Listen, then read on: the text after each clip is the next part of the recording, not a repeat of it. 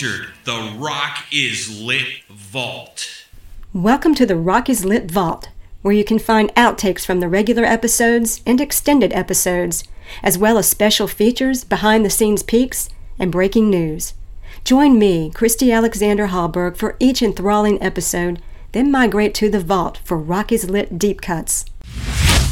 In early October 2022, I had the great pleasure of interviewing Zeena Schreck about her godfather, the avant garde filmmaker Kenneth Anger, for episode 6 of Rock is Lit, which features Zachary Lazar's rock novel Sway, a story that brings together the early Rolling Stones, members of the Manson family, and Kenneth Anger's film Invocation of My Demon Brother in a fictional setting. During my lengthy conversation with Zeena, we ventured into a lot of unrelated territory that didn't make it into the episode, I saved these outtakes because I found them so fascinating, especially the segment in which she talked about her spiritual awakening that led to her becoming a practitioner and lineage holder of Tibetan Tantric Buddhism.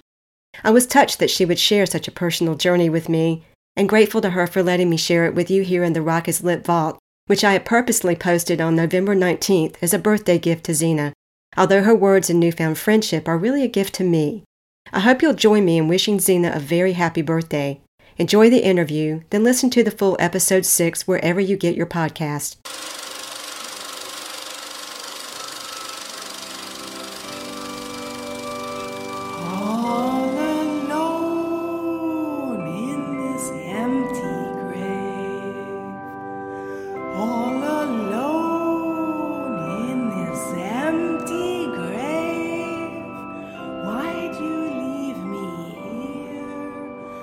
Zeena Schreck, formerly LaVey, is an interdisciplinary visual and musical artist based in Berlin, Germany. Raised within the Church of Satan, she came to international prominence early in life as the organization's high priestess and first public spokesperson, defending the church in the 1980s during the infamous media fueled U.S. satanic panic. She resigned her position in 1990, severed ties with her father, Anton LaVey, and renounced Satanism and Western occultism to pursue her own religious path, which led to her becoming a practitioner and lineage holder of Tibetan Tantric Buddhism. Zeena, welcome to the show. Thank you very much, Christy. Thank you for inviting me. I'm thrilled you're here. Zeena, I love this quote I found on your Facebook mm-hmm. page. And here's the quote If you have strength of character, you can use that as fuel to not only be a survivor, but to transcend simply being a survivor. Use an internal alchemy to turn something rotten and horrible into gold. And I get the feeling that this is hard-won wisdom. so, to the extent you're comfortable, can you can you tell me a little bit about your upbringing and experiences? Uh, yeah. It's funny because, as I mentioned just earlier today, I was talking with my half sister Carla, and she, um, she and I both, we still, you know, we're coming at our life's experience from very different angles, from very different perspectives, and yet we have a lot of overlap and we have a lot of yeah. shared common experiences. But the reason being is she's a decade older than me, so her you know her experience in the family started earlier. She knew my father much younger in life before he had become what he's notorious for now. Um, and then because she was older than me, she left home at a normal age when when young adults leave home, but I was still very small. So we both had the experience of being kind of like only children and then having some overlap in between. Mm-hmm. So she she and I were just talking today about um, all the things that we've had to deal with, and uh, you know, a lot of strife and a lot of threats and a lot of insanity both from within the family and outside you know lunatics and sure. to deal with psychopaths and you know whenever you have any kind of extreme religious re- extreme religiosity of any type or or reaction there too you're going to get a lot of very uh, extreme types of people attracted to it so obviously the fallout on both of us is going to be a lifelong issue that we both need to deal with. And she was saying to me, sort of jokingly, because we were talking about other aspects of we, we, we now we have to talk about things that come up about the LaVey estate, which we are both the the legal heirs to the LaVey estate. So anything that needs to be decided upon his intellectual property, our father's intellectual property, or his right to publicity, or any use of his image or things like that, we, we need to discuss it and, and make decisions about that. So, um, but something else came up that she was talking about earlier in, in my life, um, an ongoing issue, which I won't get into because it's too much of a digression. But anyway, the point being is she sort of jokingly said, you know, when I think about all the crap you've had to deal with and me, Zeena, has had to deal with, and all the things that I've had to overcome, she said, I, she said, it's no surprise that you've become a Buddhist. and she said, and this is coming from someone who's still, you know, basically a Satanist. Okay. and she said, she said, it's no surprise that you've become a Buddhist. I, I can certainly understand the need to, you know, move to an entirely different country out of this country where she is still, where you are in the U.S. Move out of the U.S., you know, become a Buddhist and entirely change my life around and rebuild myself. And, uh, you know, I had to thank her for that, for that mm-hmm. understanding. Yeah, that kind of acknowledgement would be very gratifying. Exactly. And uh, I think for both of us, having become reunited after about a 20 year, you know, 20 years of not speaking with each other, we've, right. we've, uh, we've been able to kind of help each other heal a lot. And I think it's been very beneficial for both of us. And, and as it turns out, now we are in fairly regular contact not only out of necessity, but because we've we've through both of our, you know, we're both much older now, and uh, through the decades of maturing since then, we've become pretty good friends now in the process of. Oh, that's fantastic! Yeah, so that's nice. Yeah, but the quote that you you uh, mentioned there about turning you know, an inter- internal alchemy, turning something really rotten into gold.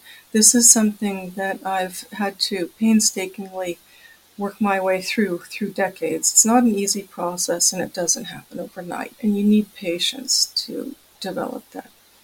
I have a very irreverent attitude about death and and uh, because I've worked around death so much, I mean, I that's sort of my specialty in the Buddhist teachings. But I've also worked in mortuaries, and I've um, helped people through hospice, and I do mm. the Buddhist prayers during the transition from this life to the next for both animals and humans. I've actually taken vows that this is part of my part of my um, commitment part of my commitment to my teachers who have shared so much wisdom with me and have shared the teachings and given me instructions on how to practice in the correct way. But more than anything, which is the most precious thing of all, more than anything, they have really, I have three primary teachers and they have each really shown me a, a level of compassion that I never knew before, of completely un, unattached, detached compassion that is purely selfless in the ways that they've helped train me and teach me. And that level of compassion, which is unparalleled to anything in secular society, this is Tibetan Tibetans, I mean, real Tibetan teachers, masters. Um, they're on a different level. You know, for that reason, uh, in terms of what you were talking about, turning something really rotten into gold. In that sense, I really have to give thanks to my my very precious teachers, the very venerable Trungpa Rinpoche, His Eminence Ayang Rinpoche, and my retreat master, Lama Kunga Dorje, who's here in uh, in Germany, and who has given me so many of the instructions on how to practice the the highest tantras, which is very very uh, meaningful and profound, very profound. And these will be my lifelong commitments. These I've made vows to. So it's all tied into that pro- process of of internal alchemy and turning something, you know, that that you've experienced in life that has been traumatic or horrible into into diamonds and gold, you know. Something very precious. I love what you said about your feelings about death that you're not you're irreverent about it you're not afraid of oh, it i yes. wish i had known you years ago when i lost my mother and husband to oh. cancer and and really struggled for a very long time with that right. grief and it, it it left me with sort of a fear of death okay.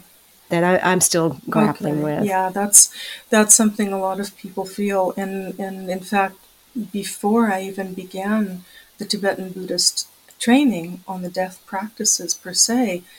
In Los Angeles, I used to work for mortuaries as a bereavement counselor, as a after as an aftercare bereavement uh, counselor when, uh, for the family after a service or after somebody had died. Then I would go in and do bereavement counseling for anybody who needed or wanted it. So the healing process, the the grief process, is different for everybody, It can take a long time. It can even take decades. And it's really important to be very patient and to not uh, browbeat yourself for not getting over it uh, quickly enough. And sometimes people think, well, shouldn't you be, even if it's an animal, you know, they think, well, you know, you can get another dog, can't you? But they, people mm. don't understand when you have strong connection to animals um, as much as you do your human loved ones that it's like feeling like a part of your body has been severed when an animal dies. Yes. So it's just as much uh, of a difficulty to deal with in terms of the grief process as with humans. It's equal. Well, what I think I was leading up to with reading that quote is the vibe that you give off that I'm picking up is one of real tranquility and inner peace. And I mean, you, you make people mm. comfortable talking to you. And I just get the sense that that was hard won. Mm. And, you know, good for you for being in this place where you are right well, now. Thank you very much for that because this place where I am now, I'm I'm honestly, this is no exaggeration, I'm in the most peaceful place I've ever been in my life, in my state of mind. And this means wherever you go, whether you're in the city, whether you're in the forest, whether you're in Germany or Cincinnati, wherever you go, if you can maintain this peaceful state of mind, then it really doesn't matter where you are. You don't have to go to a holy site. The holy site is inside of you. And that's what you take where you go. And that's what's important to remember. And you can acquire that. You can attain that. You can develop that. It just takes practice and patience and knowing, you know, obtaining instructions from for, for how where to even begin. Most people don't know where to begin with a with a simple meditation practice, for example. It doesn't need to be complicated. It just needs to be uh, time that is separated from the everyday hustle and bustle and that is you're you're beginning to create a sacred space for yourself a sacred space in your mind and it's a sacred space that you begin by establishing in your home but after many months of doing you know could be just a very simple practice first thing in the morning that establishes your day. Five minute silent meditation with the right motivation and the you know the right thoughts going into the meditation. It helps establish your day so that you're more grounded for whatever comes up in the day. And then and then as time goes and you you establish this good habit, a you know beneficial habit of having a morning routine, then, if something unexpected happens, or if you're traveling, or if you're not in your sacred space proper at the home, then, then you've established a healthy habit, and you can take that healthy habit wherever you go. And then, then if you're in a hotel, or if you're traveling, or if you're on a plane, you can do your meditation anywhere, anywhere you go. But it's a question of establishing beneficial habits that help release the pain and suffering from your mind. Yeah. Now, did you become a Buddhist before you moved to Germany No, or after? that's an interesting question. I I became a I was a practicing tantric. I was a tantric practitioner in the Vedic, which is the uh, Indian practices of tantra, um, in the in the lineage of Shakti, which is the female goddess of of liberation. And then that was when I that was before I came to Berlin. But then after I came to Berlin, and I had lost contact with my original guru, who was the person who initiated me in the Shakti practices, and I had lost contact with him for years actually. Uh, when I came to Berlin and settled in Berlin, um, I continued my practices, but I, I reached a, uh, a, a, kind of glass ceiling, you could say, or a kind of level where I felt like, okay, I, I don't feel like I'm progressing. However, at the same time, simultaneously, I was also practicing invocations to the ancient to the ancient Egyptian god Set. Now, the ancient Egyptian god Set has unfortunately this is something that's part of my private teachings, and I don't teach what I've learned from these practices and this this method of gnosis. Uh, I don't teach it to just everybody because, unfortunately, in the occult milieu, this God and the reality of this God has been very tainted and has been very twisted into occultists in the Western world. They like to perceive this God as just another synonym for Satan. And this is this is absolutely false, and it is based on a false interpretation by an early scholar who was imputing his own Christian beliefs onto this God, and it's not correct. It's not accurate. So I went into my own meditative process, incorporating what I knew from Tantra, and you could say uh, melding or yoking with this god Set, who is a god that I had always felt I had had a strong connection with going all the way back to since I was a toddler, honestly. I felt that I had had Wow. I had had uh, physical encounters with the spirit of this god, invisible spirit, Really? yeah, non-visible spirit. So I thought, this is the God. This is the God who can guide me. This is the God who can lead me. So simultaneous to the tantric practices, I merged the tantric practices I was doing in insofar as the technique of how I was practicing.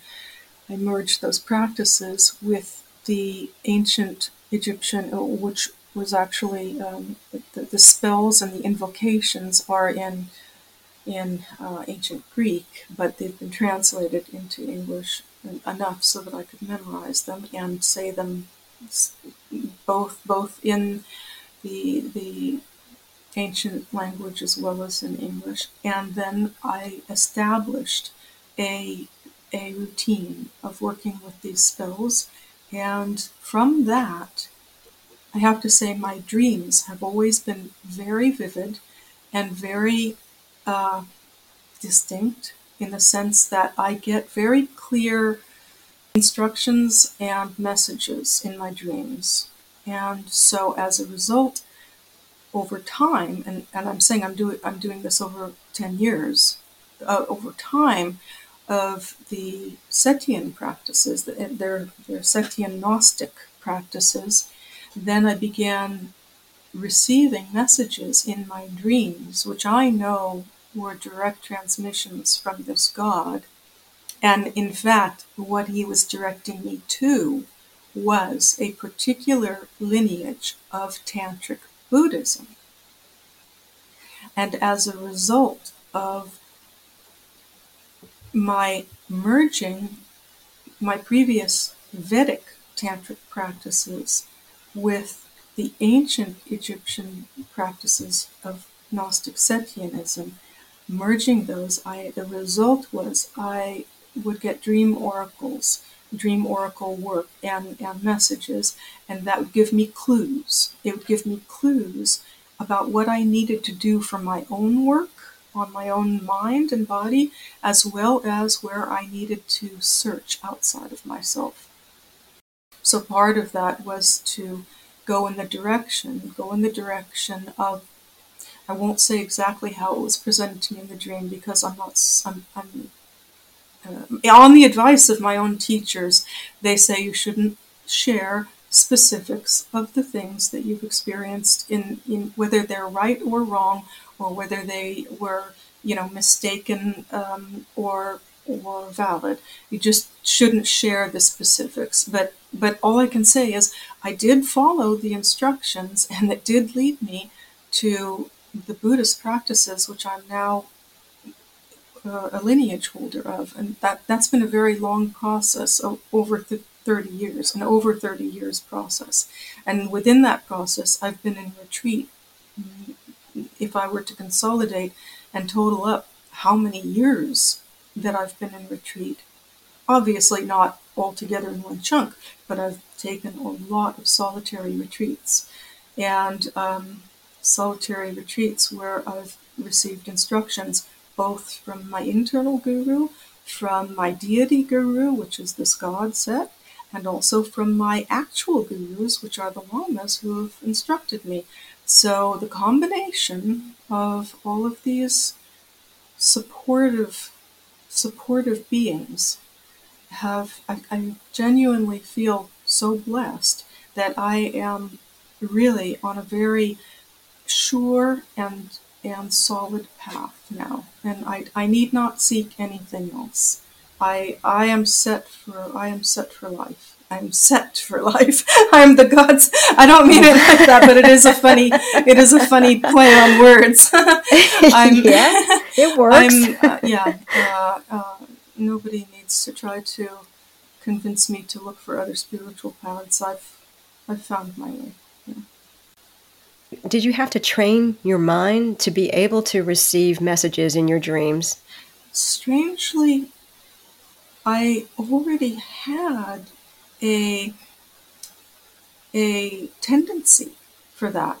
But what I did train my mind okay. For, I mean, because I always had, like I said, very vivid dreams, and I would have prophetic dreams also, which were quite frightening at times because I, I've always kept a dream diary.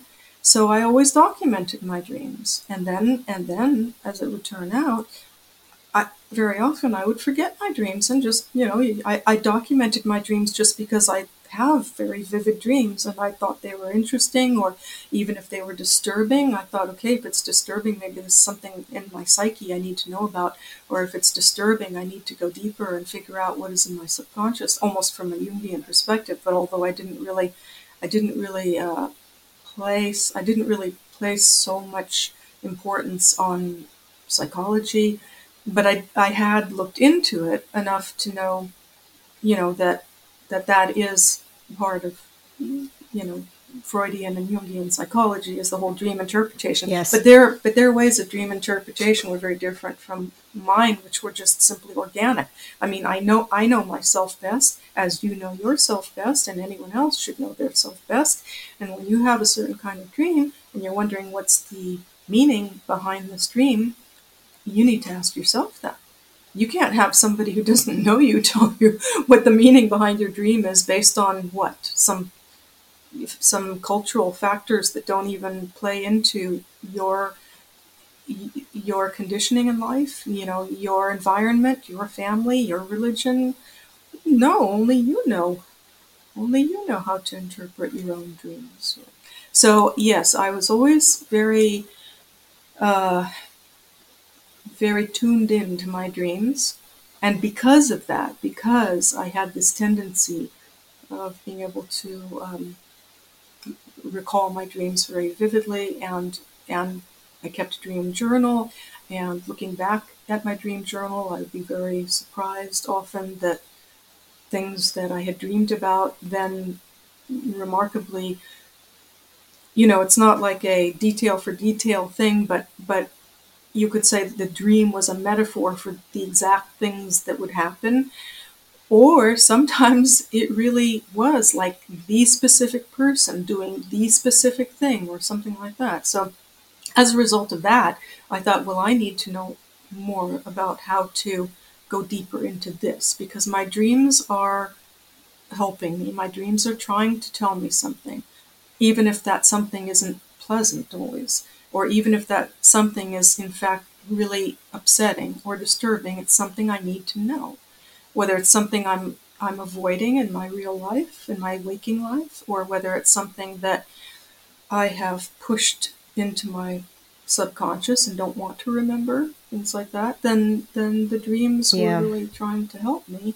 And then as a result of that, as you asked me, well, your original question is, then yes, then I did learn how to uh, specifically do priming before you go to sleep. You prime your mind before you go to sleep um, with certain with certain uh, with certain rituals, certain habits, and certain uh, prayers that you do before you go to sleep to request messages. And this is true both in the in the ancient Egyptian Setian practices, because Set is actually among many of his characteristics is he is the god of dreams and nightmares. So in a sense, uh, he's the strongest god to help you in in the underworld of your dreams. Let's put it that way. Um, but however, there are very strong parallels to the Tibetan Buddhist practices of dream yoga. So this this is why I think this God knew what he was doing in sending me to the only living teachers who are who have an unbroken generational lineage going back over thousand year uh, over thousands of years going back to the Buddha Shakyamuni and then, and then to Tantric Buddhism um, to the more mystical teachings of Buddhism and more esoteric. This God knew that there are no current day practitioners of his practices, and he needed to send me where is the next closest thing to find my own liberation and enlightenment, which Yeah. is with the living embodiments of the teachers that have such similarity to the ancient Egyptian practices. And there are, there are many similarities, and I attribute that to most likely um, so many spiritual and mystical practitioners who were simultaneously traveling along the Silk Road in ancient times during during um, well you could say not simultaneously but th- through let's say 500 years or so but all, all overlapping practices spiritual practices which i think informed each other. And and had a kind of um, cross pollination effect. So, so I think that it's entirely likely and possible that ancient Egyptian practices, which found their way to ancient Greece, and then the ancient Greek philosophers and mystics, uh, then overlapped with the ancient Buddhists. And there was so much overlapping in that area of the world and in those centuries that I think that is the core of if I could say I opened my mind up, opening my mind up and uh, allowing my mind to be like a blank canvas to allow whatever I needed to know to head me in the right direction.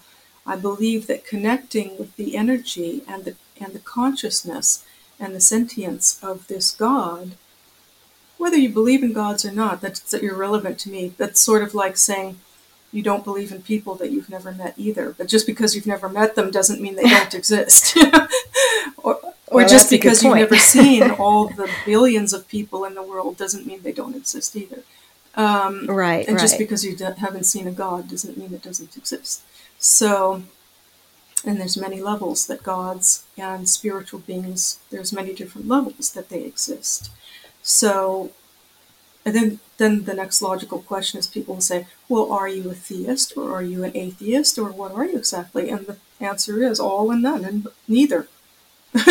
all and none and Oh, I neither and that. both. You know, Yeah, I, yeah. Uh, gods exist and demons exist and all beings in the spirit world exist. And yet, on a certain level of understanding, they also are empty in their existence from their own side, and so are we. And the meaning of that is because do you really know that you exist from your own side? No, you know that you exist because of the way people react to you, respond to you, you know, their interaction with you that reinforces, that reinforces your sense of self, that reinforces your sense of being, your sense of existence. This is what's very fascinating about spending long time in solitary retreat. Because when you spend long, long time in solitary retreat, and you do not have those mirrors of other beings around you, and you can be whatever you intrinsically are, it opens up all kinds of realization about the nature of reality. What is the longest time you've spent in isolation? Uh, okay, the longest time that I've spent at a time, although I've done it repeatedly many times, but the longest time I spent in isolation was three months. oh my God! You didn't see anybody. No, didn't speak to anybody. Didn't see anybody. Wow. Um, and I've done that more than once. Um, but then, routinely, for many many years, I took retreat twice a year. That was six weeks twi- twice a year in the, and I still do that now, except now I modify it to split it out throughout the year so that I have shorter retreats throughout the year. But my schedule used to be that in summer and winter I would take six weeks each. And the reason being, the reason why I would do it in summer and winter is because I found that was the easiest time to not have to be uh, responsible to others, and, and most people are on vacation or they're celebrating holidays, and, and they, they really don't miss anything if you're not present or you're not, or you just, you're incommunicado because they're dealing with family and they're, you know, uh, people are doing stuff during the summer and during the holidays. So that's why it was the perfect time always to, for me to do my retreats. And I wasn't missing out. I didn't have any fear of missing out because because I was actually I was actually uh, happy to always have that opportunity to do what in my younger life my I felt my gut was leading me to. My gut, in my gut, I felt it in my gut that I had to. But I never had I never had the time, I never had the opportunity, and I had so many responsibilities and I had so much stress and so many just insan- insanity and things in my life that prevented it. But then slowly and gradually um, yeah, I would say moving to Berlin afforded me the opportunity to then say, okay, enough, enough. And when I reached 40, actually, when I reached 40, that was about the time, or I would say 38, 39, or 40, that was about the time that I was fed up with samsara, as they say. In Buddhism, they say you have to get really fed up with samsara. And I was. I had reached my point where I thought samsara is the illusory world is the world of discursive thoughts and pain and suffering and all of the things that we deal with that we don't have the handle or the tools to know how to deal with but that doesn't mean there there isn't a way to deal with it and I needed to find that way. Do you think there's one season more than another where you're spiritually more attuned to? This is so to... fascinating. You should ask me this. Can you elaborate on that? The winter time is when I go when inward. Are you born? I'm a Scorpio. I was born November 3rd, 1969. Okay, so you're also a Scorpio. Okay. This is very interesting because yeah. when I was doing the interview on Friday for the for the Murnau project, that interviewer also asked me what is my favorite season or do I think that there's a, a hmm. you know more special season for well I can't remember how he phrased it Anyway, he said, What is my favorite season? I said, Right now. Autumn is my favorite season, but also going into winter. And I was explaining, and I'll repeat it here to you, um, that I have this crazy theory, and it's not based on astrology, but it's based on when people are born. And it's totally anecdotal because it's just something that I've observed all my life about pretty much everybody I've known. Is that we as humans, this is my my uh, observation, that we as humans, we have a uh, a kind of connection to the time that we were first introduced into this world. So wherever we were born is the time of year that is probably for most people, but there are exceptions, of course, but for most people, the time of year that they favor. And for me, Yeah. that's definitely true. And for you, it sounds like it's also true. Late late autumn is um, uh, going into winter. And uh, for example, other people who are born in summer, that's their favorite time of year. Or in spring, they I, I know plenty of people born in spring, and they can't wait for spring every year. They hate winter. They're eager to get to spring, and um, it's just anecdotal. But I've noticed that it seems to frequently come up that the time of year that you're first, and of course, this would be in reverse if you live in the southern hemisphere. This would be the opposite. But still, I'm talking about the season and the, the temperature and the climate and uh, what your first experience of this worldly existence was. The, the environmental and elemental and uh, different energy and temperature and things like that, what the weather was like and everything. I think it. I think. I think you're always drawn to. So to answer your question, is there a better time of year for spiritual practices? Well, interestingly, uh, I think there is something to that for each individual. For me, I find that my deepest. Uh, it's far easier for me to go into deeper and more profound spiritual experiences in the dark months. Far easier. Others, other people, find that it's easier in the warmer months or, you know, depending on what part of the world they live in. But I can only speak for myself. And then, uh, interestingly, uh, there are times, different times of the year.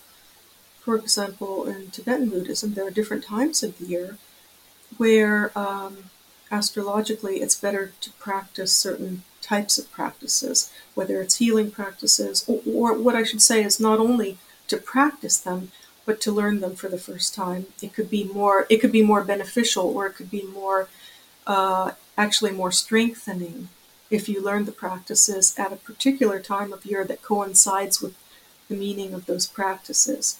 Or, for example, during the month, the lunar month not not our, not our calendar month, but the lunar months. There are time uh, different days of the month that have a stronger, uh, stronger, more profound effect for different Buddhist deities. Now, in Tibetan Buddhism, there are many Buddhas. It's not just one Buddha. Uh, most people, when they think of Buddhism, they think of the one Buddha Shakyamuni, and they think, and they they erroneously think that what Buddhists do is kind of what Christians do, and they worship that Buddha in the same way that Christians worship Jesus. But that's false. That's not wrong. Um, Buddha Shakyamuni is a example to us that enlightenment can be attained within your own lifetime, and that you don't need to go to heaven. You don't need to go somewhere else. That omniscience, enlightenment, and liberation. And what does that mean exactly? Liberation from pain and suffering, um, enlightenment is a state of mind, and that this can be attained in one lifetime if one is very diligent and if one believes that others before us have attained that, not just Buddha Shakyamuni, but countless other spiritual practitioners, not only of Buddhism either, of many different religious denominations and faiths um, and and philosophical. The ancient Greeks, for example, um, there there are examples of many different mystics, different kinds of mystics and esoteric practitioners who have attained enlightenment, and that it's not a question of going away somewhere after you die to a mythical place like a heaven or hell, but it is truly understanding the mind and understanding the power of the mind, understanding how the mind functions, understanding how the mind creates the reality around us, and ultimately understanding how if you can free your mind, that is how that is the, that is one of the steps anyway in, in terms of how to attain enlightenment and become a Buddha. What it means to become a Buddha.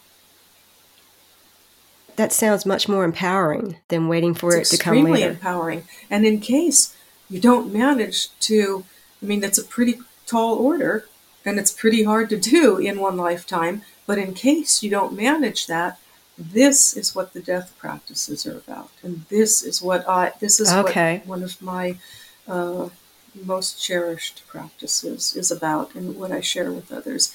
Because then, depending on your state of mind at the time of your death, then that determines where your karma throws you into the next life, or if it's a next life.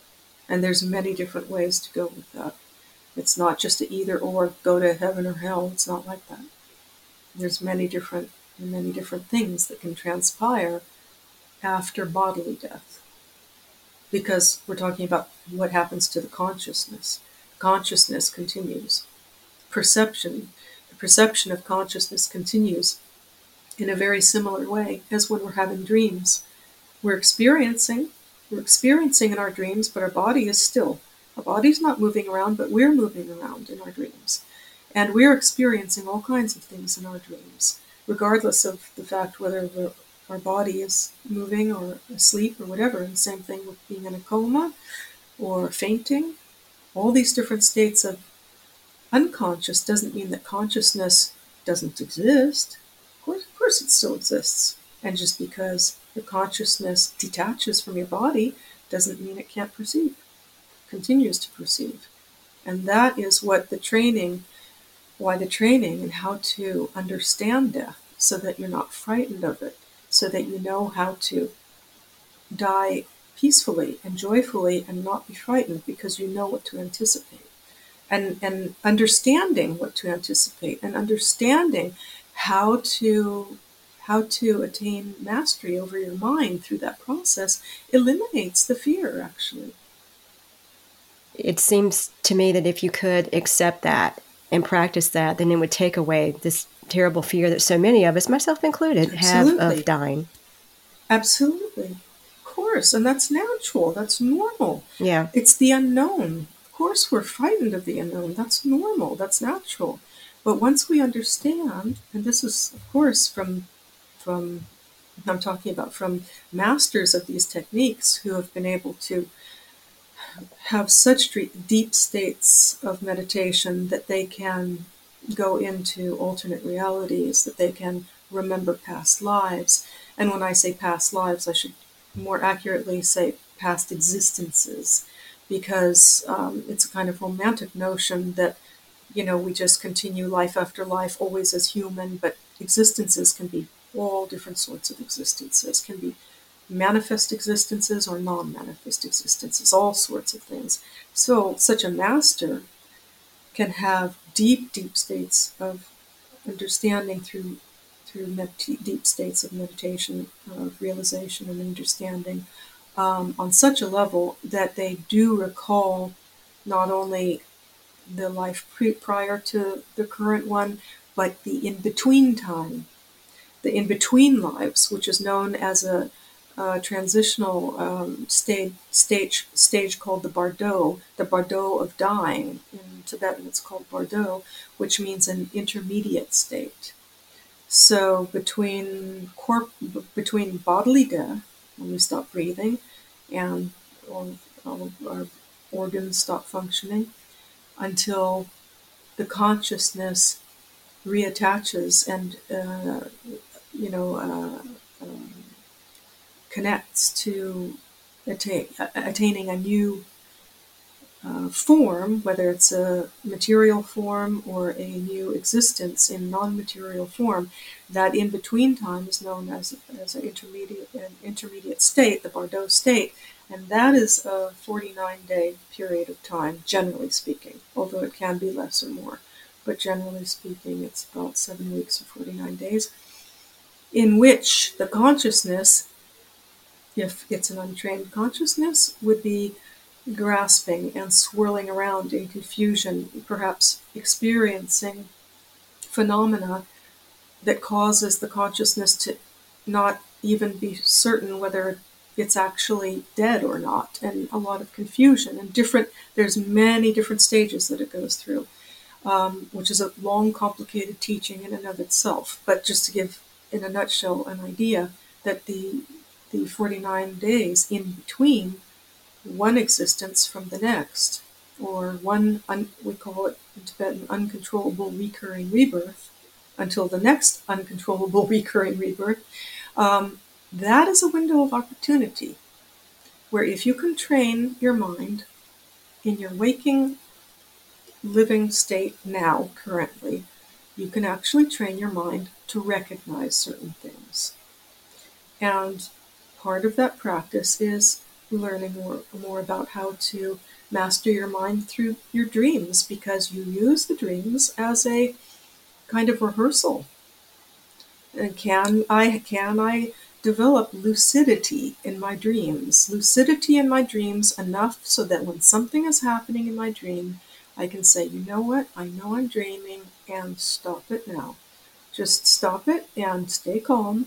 And learning how to meditate in your dreams is very important. It's a rehearsal for death and for the after death.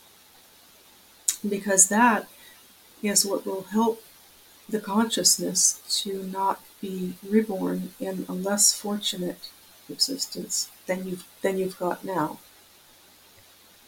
You're in a very fortunate existence right now, having been born as a human, having human cognizance that can even listen and comprehend the conversation that we're having now.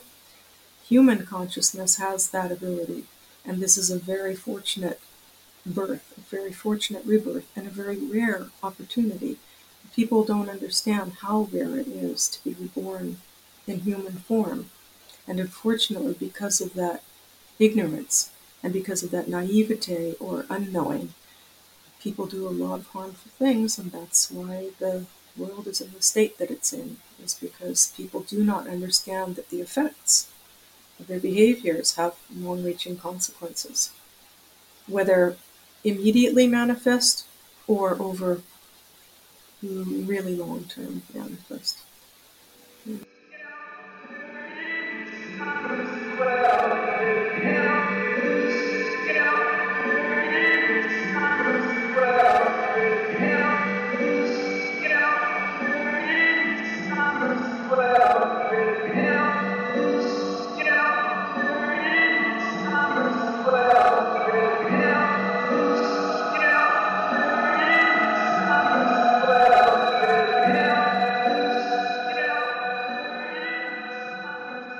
Hope you enjoyed this outtake from my interview with Zeena Schreck, originally conducted in early October 2022 for the episode of Rock is Lit on Zachary Lazar's rock novel Sway, which you can listen to wherever you get your podcast.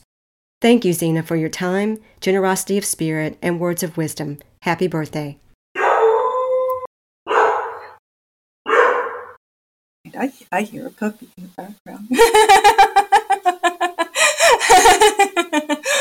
And I'm assuming that's Wyatt. that is Mr. Wyatt. Yes, Mr. Wyatt has heard of you and wants to meet you, and he's probably in the hall going, "I want to talk to Miss Zeena." Yeah, and I want to talk to Mr. Wyatt. Rock is lit.